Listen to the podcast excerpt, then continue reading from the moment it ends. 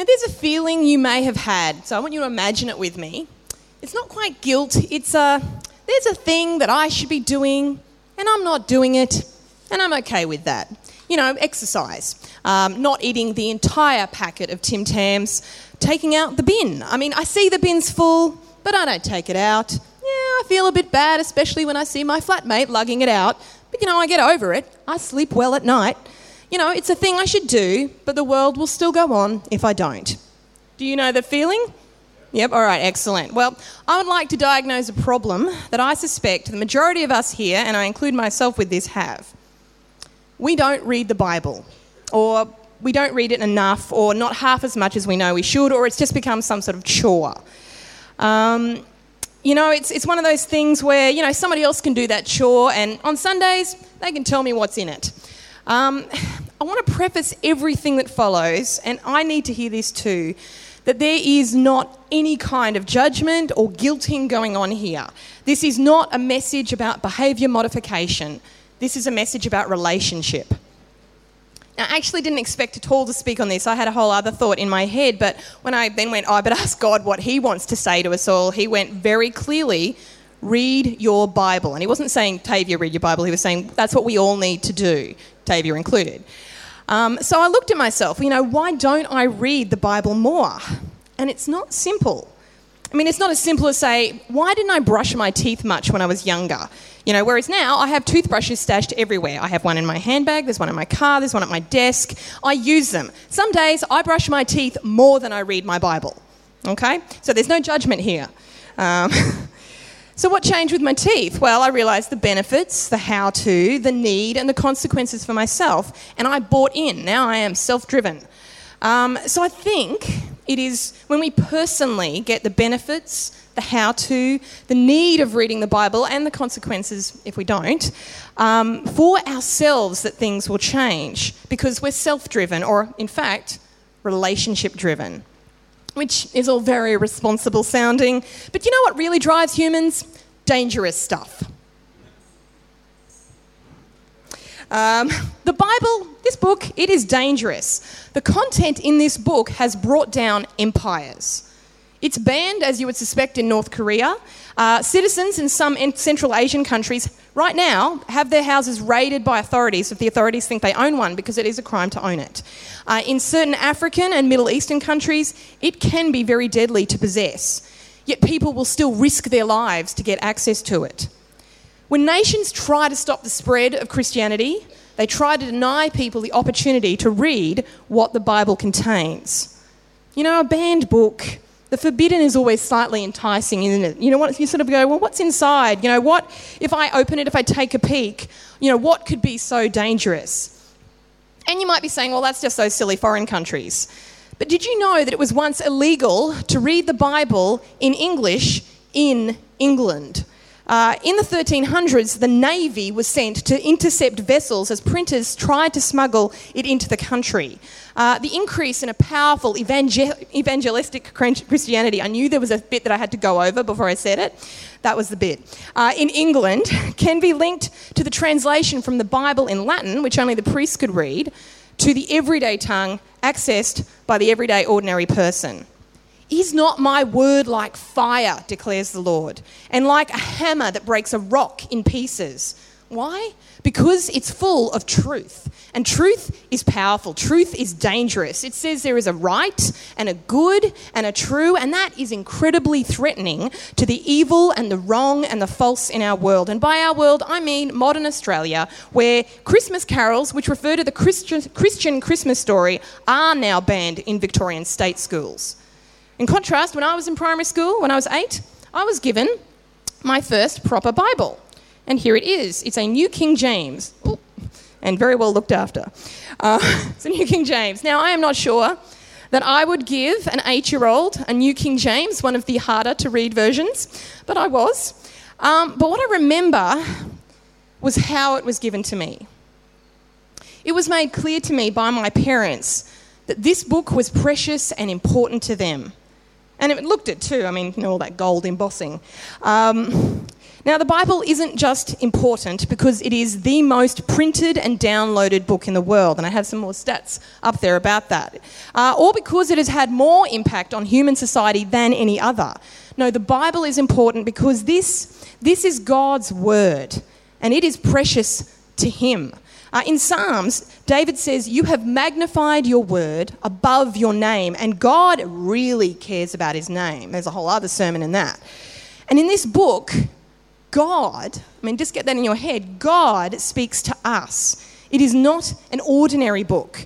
I mean, we get used to hearing the phrase, the living word, and we're not really connect with what that means, but it means living literally, not just in a poetic way. It means the words in it have life and give us life. And somehow, and this is a mystery to me, the Word is also Jesus.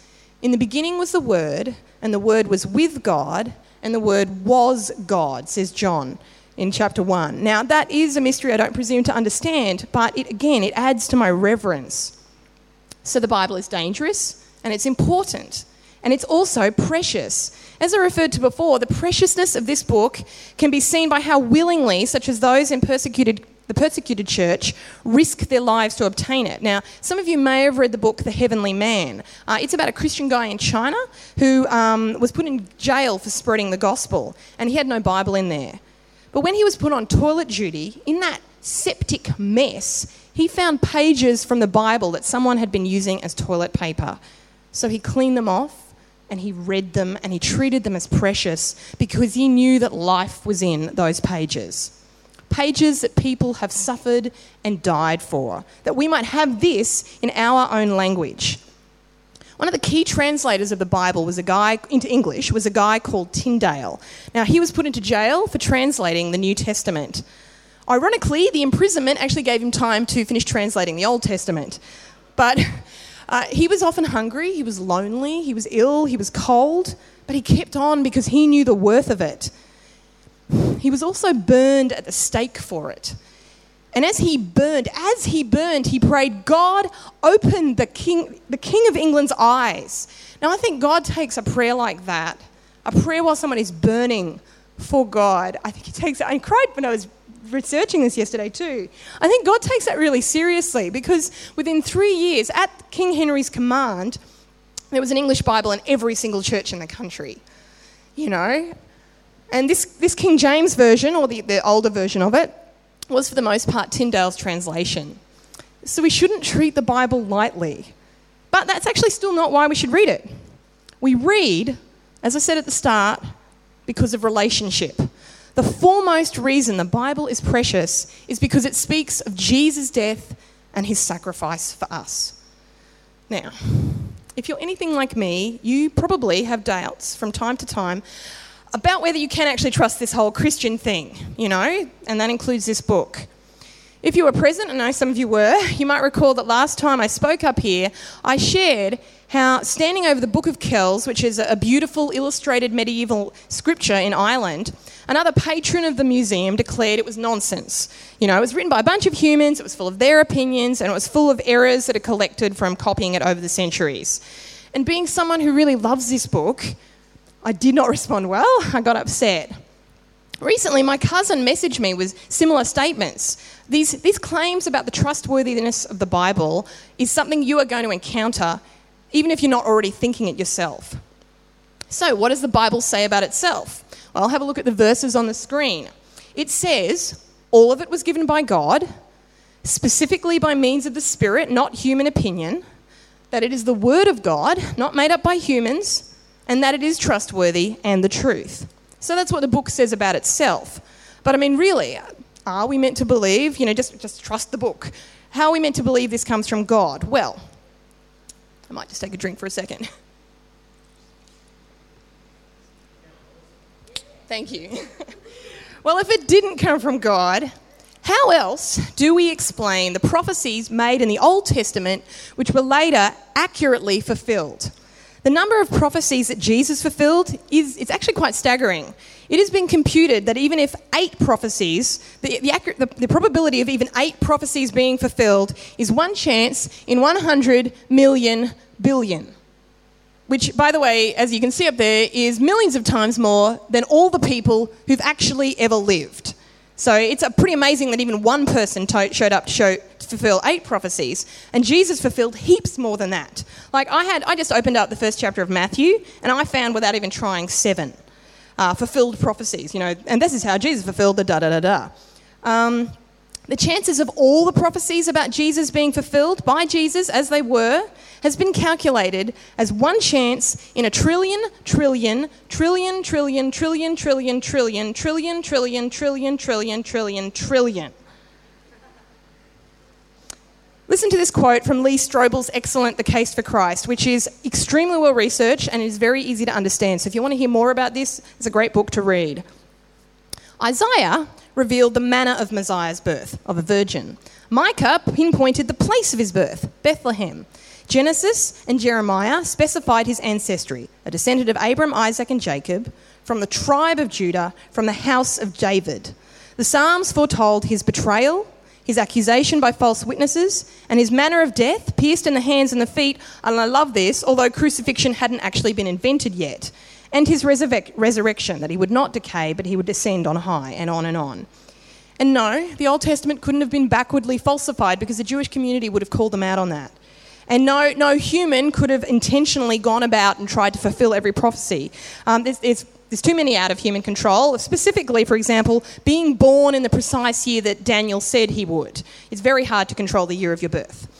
Um, I tried, but you know, still the year I got. So God backs his case when he says, I, God, wrote the Bible, not humans. You know, I'd like to see you humans try and do that. You can't even predict accurately whether it will rain in two hours' time. Yeah, yeah, we humans, we do have accuracy problems. So, how does one respond if we go back to that couple at the Book of Kells who said the Bible wasn't true and wasn't copied accurately? Well, here's what I wish I said. Actually, the Gospels were being written by eyewitnesses who knew Jesus really soon after his death, starting in 30 years, which is an eye blink, by the way, in terms of historical figures. Plus, Jesus' existence and major features of his life and all the major features of his teaching are confirmed by a range of trusted secular documents. Compared to other historical documents, there is an unprecedented multiplicity of copies that have survived which agree with each other. We are talking 5,000 in Greek, whereas there's usually just one or two. And in fact, the nearest text in number has only 560 compared to the 6,000. And in other languages, because the church was spreading quickly, so they were translating it, there are again, they again show that the text has been preserved accurately. There are 24,000 ancient historical copies in existence, aside from the ones in Greek, and that is unrivaled. And do not get me started on the other early writers who are quoting the Bible. We have enough quotes from them to reassemble the whole thing. In terms of accuracy, the Bible we have today matches with the ancient Bible which I got to see, by the way, when I was in Ireland. I got to see these documents at a purity of 99.5%. So it's not full of errors. And none of that 0.5% affects any major or contentious or even slightly iffy doctrine. Not to mention that archaeology, historical studies, science, and psychology and more keep backing up what's in the Bible from the very first verse. This is a trustworthy book. Theologically, prophetically, historically, the Bible is trustworthy. Yeah, told them. Let's go back in time. yeah. And because I like it, and it will give me a chance to have a drink, here is a quote from Dallas Willard, a brilliant writer about the Bible. I will read it, but I'm going to take a drink first. It was produced and preserved by competent human beings who were at least as intelligent and devout as we are today.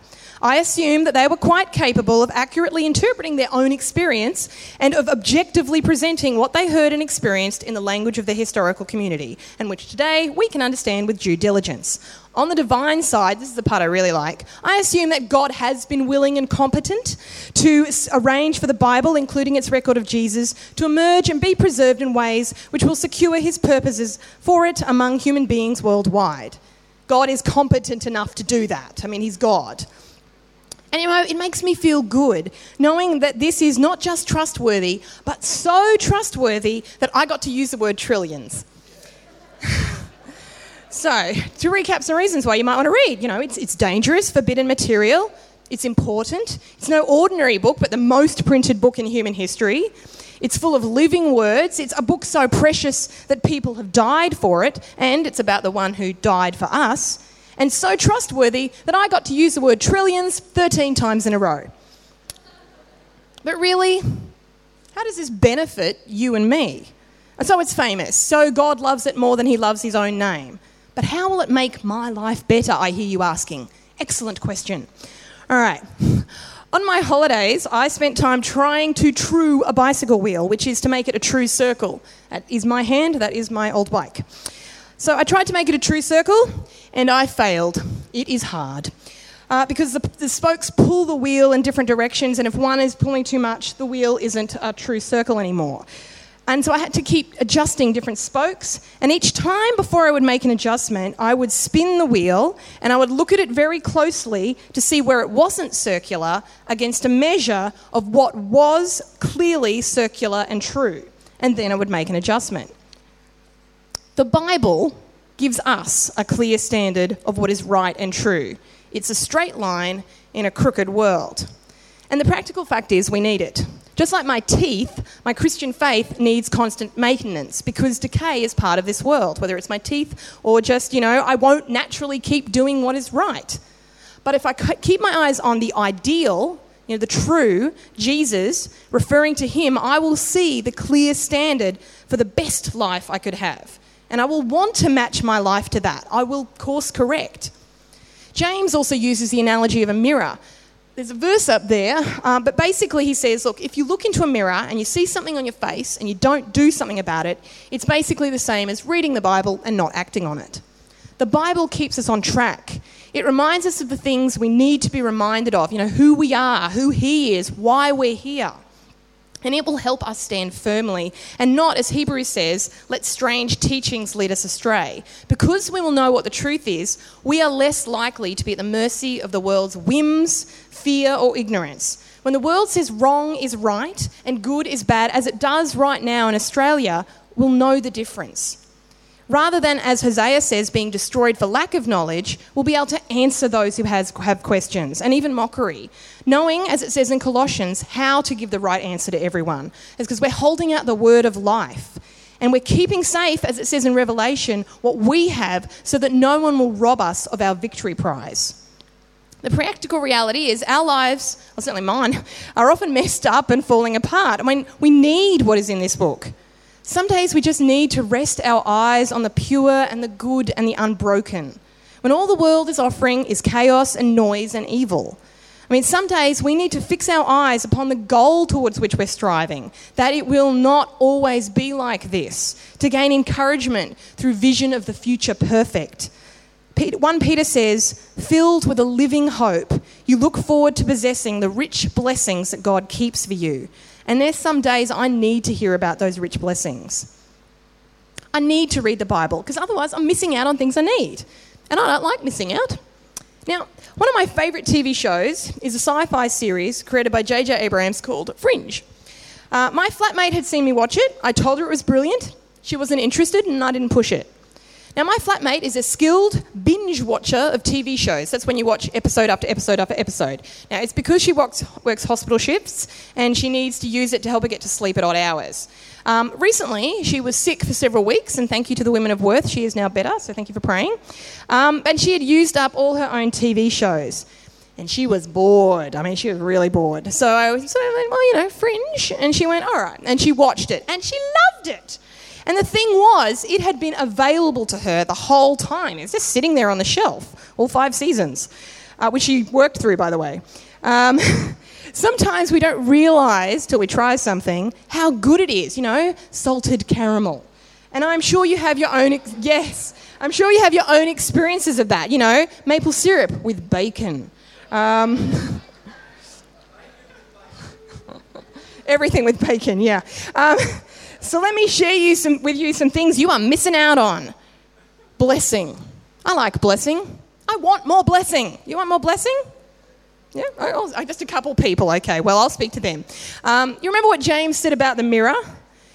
If you look into the word and you put what it says into practice, you will be blessed.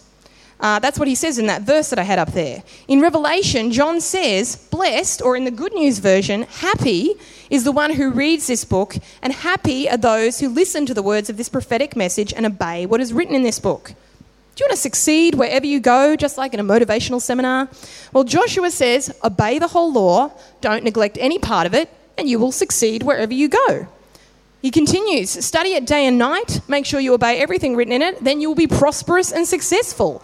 You know, blessed, happy, prosperous, and successful. It's no surprise they call it good news.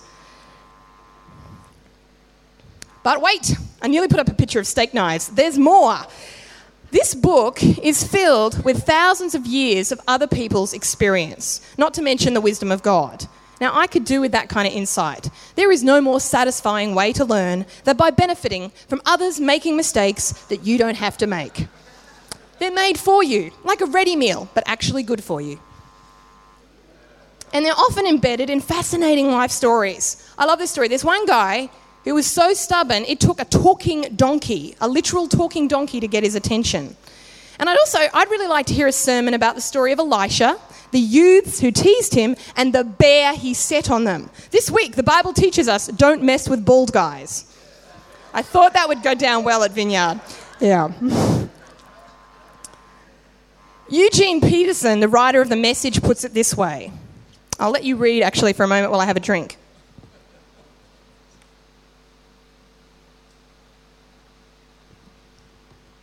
So he says memory is a data bank we use to evaluate our position and make decisions. We need more data to work from than our own experience can give us, the centuries of experience provided by our biblical ancestors.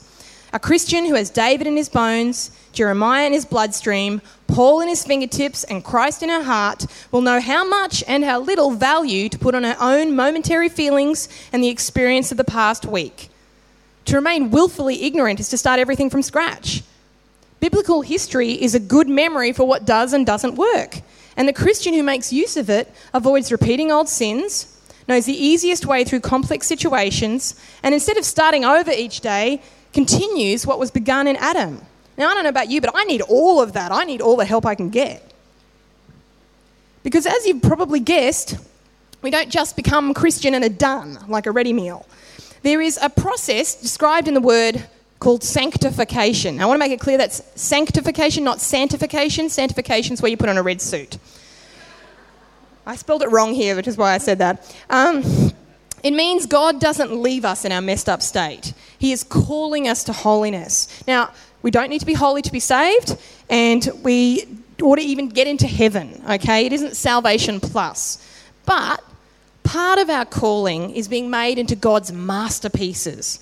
We don't have to wait to heaven to be restored. It begins while we're here on earth. That's what the kingdom is. It's eternity beginning right now. So we're called to mature and grow. And the closer we get to God, the more it happens.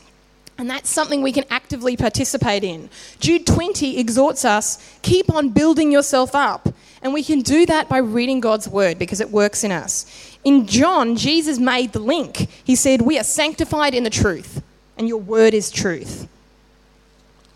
So, okay. I've diagnosed that we need to be self driven to read the Bible now, I'm not sure if you were fascinated by its danger, wowed with its importance, impressed with its perfect truth and trustworthiness, and attracted by its benefits. But I actually have another diagnosis. Maybe we don't read the Bible because we're not quite sure how. You know, it, it may be that you're a new Christian, you're just new to this. Or nobody actually showed you how to read the Bible. Or maybe it's just always been a chore. Now, as I said, reading the Bible is all about relationship so that should be our approach. Just as I don't see reading texts from my friends as an obligation, ideally, we wouldn't read, wouldn't, wouldn't read the Bible and we wouldn't regard that as a duty. You know, and I don't, you know, read my mate's text to, you know, get a tick on my friend report card. Um, so I shouldn't read my Bible to get a tick from God. We read the Bible for us so we can get to know Him better. Now, there's something that I only really got while I was preparing this message, so this is fresh Tavia learning. And it makes, I've just found it made such a difference in the last few weeks. I'd always sort of read the Bible and then prayed, but actually, before you read, pray. Invite the Holy Spirit to illuminate what you're reading. Now, we know the Bible is God's Word, and somehow Jesus is the Word, but it was the Holy Spirit who imparted God's Word to the writers. That's said in 1 Corinthians. Um, Preacher R.T. Kendall says, Be on good terms with the Holy Spirit, and he advises that if your mind is wandering while you read, well, maybe, maybe check your relationship. Is this something you and God and the Holy Spirit need to, you know, deal with? Because the Bible, in all sorts of places, keeps on repeating we need the Holy Spirit as our companion, as our guide, and as our teacher while we read. 2 Corinthians says, the veil covering our minds and our understanding as we read is removed by the Holy Spirit when a person is joined to Christ. That's why people who aren't Christians, they read it and it just doesn't mean anything to them. It's because they don't have the Holy Spirit making sense of it. So before you read, and I've been doing this, ask the Holy Spirit to help you understand what you read, to, to give you insight, or just say, you know, look, I am not going to understand unless you show me. A colleague at work put it this way Teach me what I don't know and show me what I don't see. I just love that. I just think it's so beautifully put. On a practical level, perhaps just say, look, Lord, reveal to me what's going to help with my day ahead, you know? Because you're creating an opportunity for God to speak to you. Writer David Kraft puts it this way I set the stage for God to whisper in my ear, tell me He loves me, guide me in important issues and decisions, and confront sin in its various and often subtle manifestations. Now, here's something else as, um, about reading the Bible with the Holy Spirit, with the presence of the Holy Spirit as we read, that I discovered while I was doing research for this. I was looking up swords because, as we know, as it's described in the armour of God, um, the Word of God is the sword of the Spirit. That's in Ephesians. Well, interestingly, traditional swords, like the swords they would have had in the Bible, were made of carbon steel, which can rust, and they need to have a light layer of oil on them all the time. And oil, as some of you may know, is a symbol of the Holy Spirit. So I just love that, that whole, you know, the, the, the Spirit and the Word working together. But apart from the Spirit's presence and the approach of reading the Bible as part of building a relationship, what else can help? Well, before I get my students to read a text at school, I am actually trained to give them a context and the overall picture in which to place the text because a huge amount of research has shown that it hugely increases the grasp they have of what they read. And so if it works for kids at school, it should, you know, help us as we read the Bible. And the internet is full of resources. Um, one cool one I discovered is the Bible Project. Um, I just found this as I was doing a bit of research, see if there was stuff there for you. Um, it's on YouTube and it summarises Bible books through animation, as you can see, and sort of gives a bit of their historical context. Um, it's kind of interesting, so, you know, that might be one you want to look at. Now, I'm aware there might be some of you here who you've actually never read the Bible at all this is a great point to talk to your kinship leader because there's, there's, heaps I could have said about this. I cut out loads. Uh, they're a great person who can give you guidance about, you know, what book to start with. Um, you know, Genesis is great, but it gets to get heavy at Leviticus. yeah, it's people going, yes, we know. All right.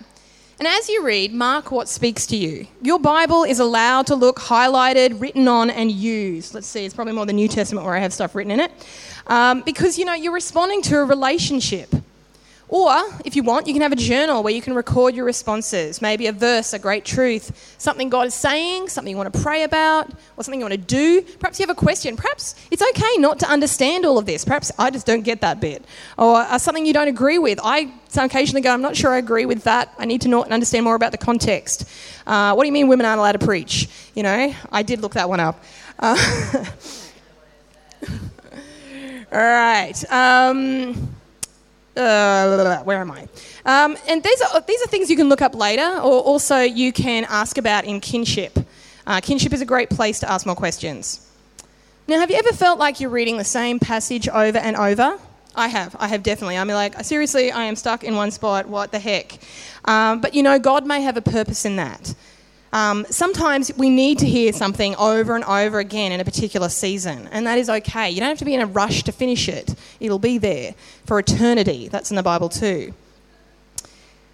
Now, have you ever found yourself chewing over an incident that's happened in your mind? You know, why did they do that? Oh, why did I say that? Oh, I can't believe I did that. You know, meditating over all the things you wish you had said rather than what you actually said.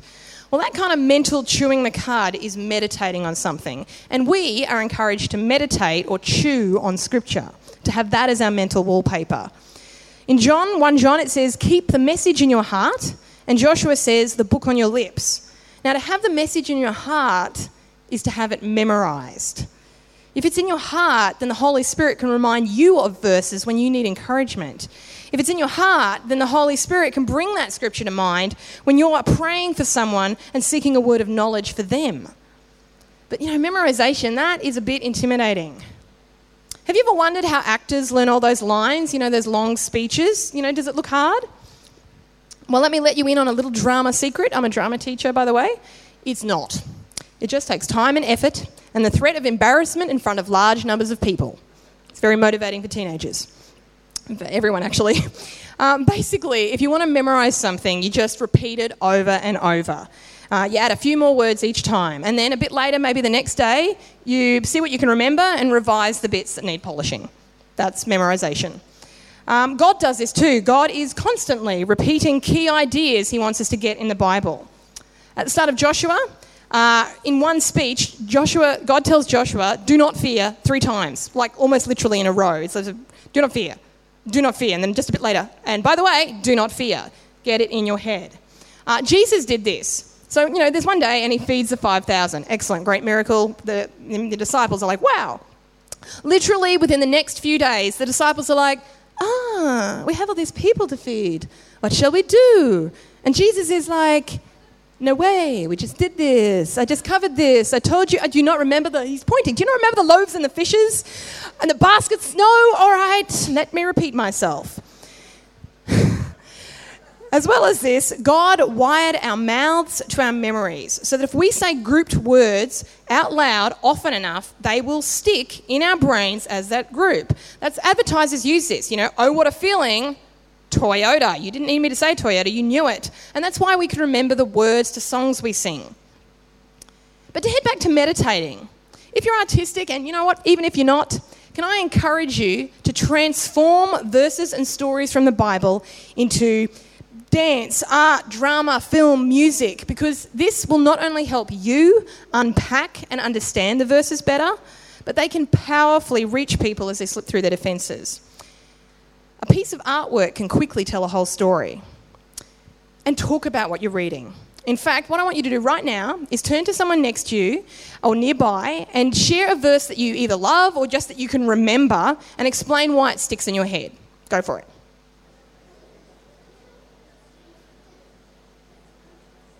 All right, I reckon, and then some of you are still talking, and that's fine, that some of you are going to remember what that person told you and not my sermon, and that's okay because you've remembered a piece of scripture. So I've had some success. All right.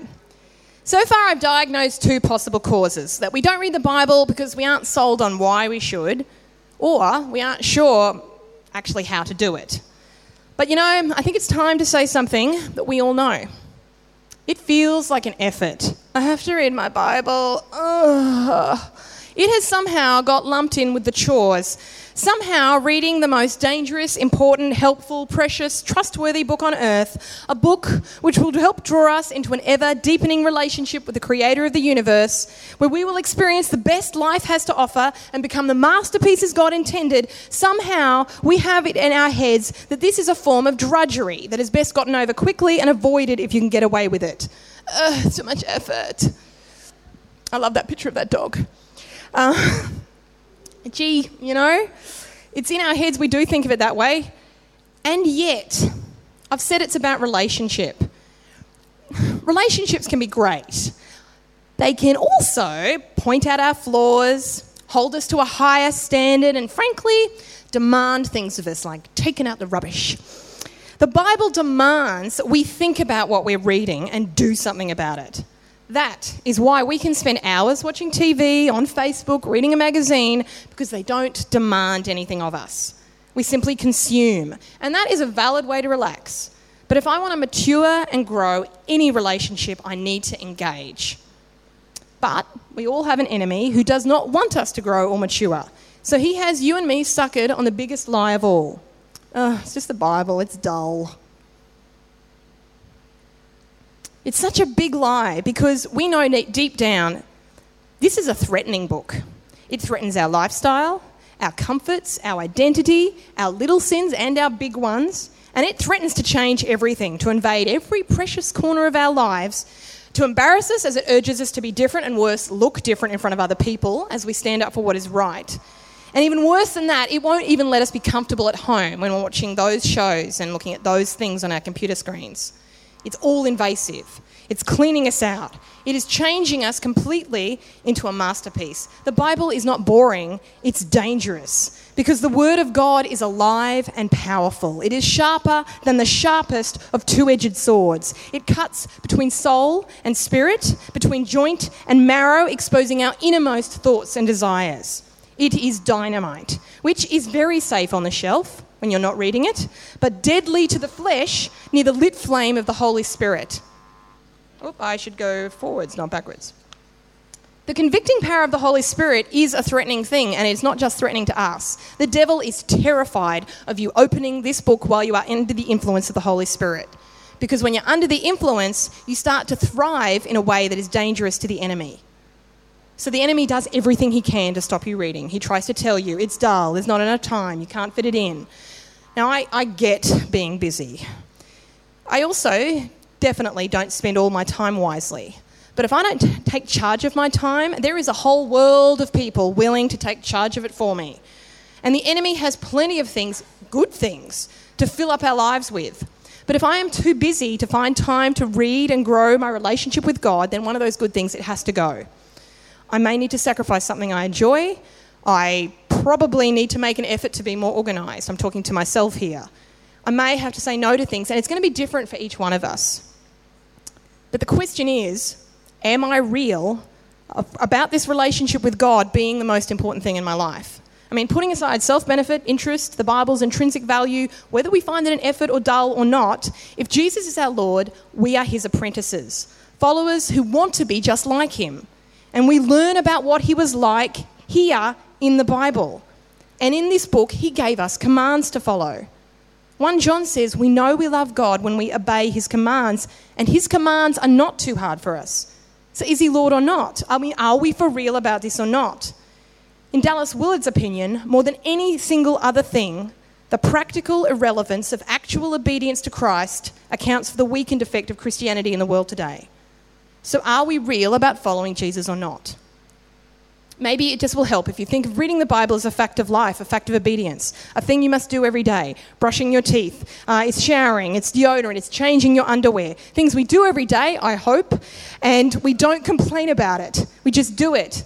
I mean, little kids complain, why do I have to? Because I said so, says mum. Why do we have to read the Bible? Because Jesus said so. And because he did it too. I mean, if we're his followers and we want to do what he did, Jesus clearly knew his Bible. He regularly, constantly quoted from it. So Jesus must have spent his time memorizing the word. In fact, there's only one point that I could find where he read from a physical text, and that was when he was quoting Isaiah and he announced his mission. So the rest of the time it was all in here. And he also modeled using the word as the sword of the Spirit. Um, in chapter 4, when Jesus was tempted, he used scripture to deal with temptation. Now, if Jesus, who in Revelation is described as having a sharp, double edged sword coming out of his mouth, so a pretty scary guy, uh, needed his Bible to fend off his enemy, I totally do. Now, I have one final diagnosis. Why, even after being told all this, we might still make excuses, not to anyone else, but just to ourselves, of why we will do other things rather than read the Bible. It is that the Bible can seem irrelevant when compared with the more pressing reality of life the reality where you have kids, where you've got to go to work, and so forth. Well, let's look back at the people who first encountered the content of the New Testament when it was being spoken to them by Jesus and then later by the apostles. They didn't experience the early message as obey this or you'll go to hell, and that's why we're doing this, and otherwise having no connection to the real world. Instead, there was an urgency to people's response. They recognised that their real world had been invaded through the presence and words of Jesus, with the reality even more real than their real world.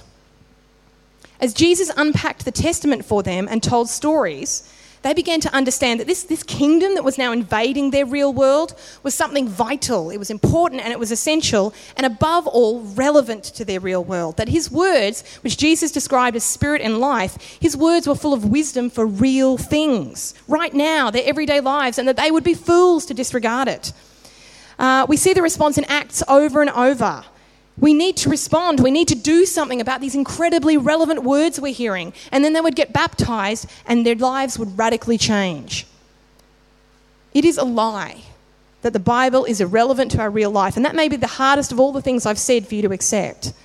It is the most relevant thing we can read, it is for our everyday life. It helps us where we are right now. It isn't whosoever believes in him will go on much as before but have to read their Bible. No, it is whosoever believes in him, as Willard put it, would not lead a futile, failing existence, but have the undying life of God himself.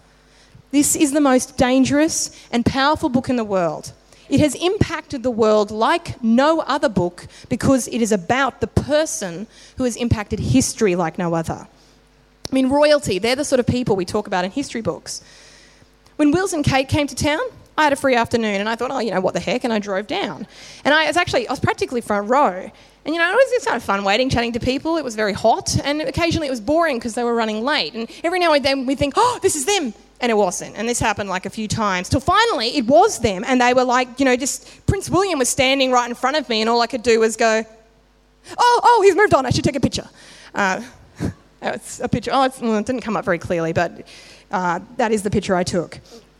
Um, you know, and because what do you say? When what do you do? You know, a famous person, there is there's definitely part of our brain or our soul or our hearts or something that is tuned to worship something. And our culture trains us to worship famous people because Satan is very well aware that we're created this way. And we see this in the Bible too. Um, the way that people in the Bible talk about David and Saul, they were famous. But the people who met with God, they also react this way. They want to talk about it. It isn't all, well, yes, you know, God spoke to me, but I, you know, I don't want to be too. No, they were like, I want to talk about this. You hear it in the Bible, in the Old Testament and the New, in the same tone as I was like, I got to meet Prince William, and this is what he was like, and it was really cool. They're like, I got to meet God, and this is what he was like, and it was really cool. That's the first four books of the New Testament. I got to meet God, and this is what he was like. I mean, do you want to know more about God, the one that you're in the relationship with? Read the final chapters of Job. Job got to meet God, the director of all creation, while God was riffing on the question So, human, you want to know who I am and what it's like to be behind the scenes? Well, let's go. And it's pretty interesting. Earlier this year, a friend at work, I get to share an office with that guy, um, got to meet and interview Samuel L. Jackson, and his wife got to briefly meet Quentin Tarantino because he's a film critic. And they were at a press gathering for The Hateful Eight he Facebooked it, and we asked all sorts of questions. You know, what are they like? What do they say? You know, we were asking, we were probably still asking questions um, because we're interested in famous people. We want to know more about them.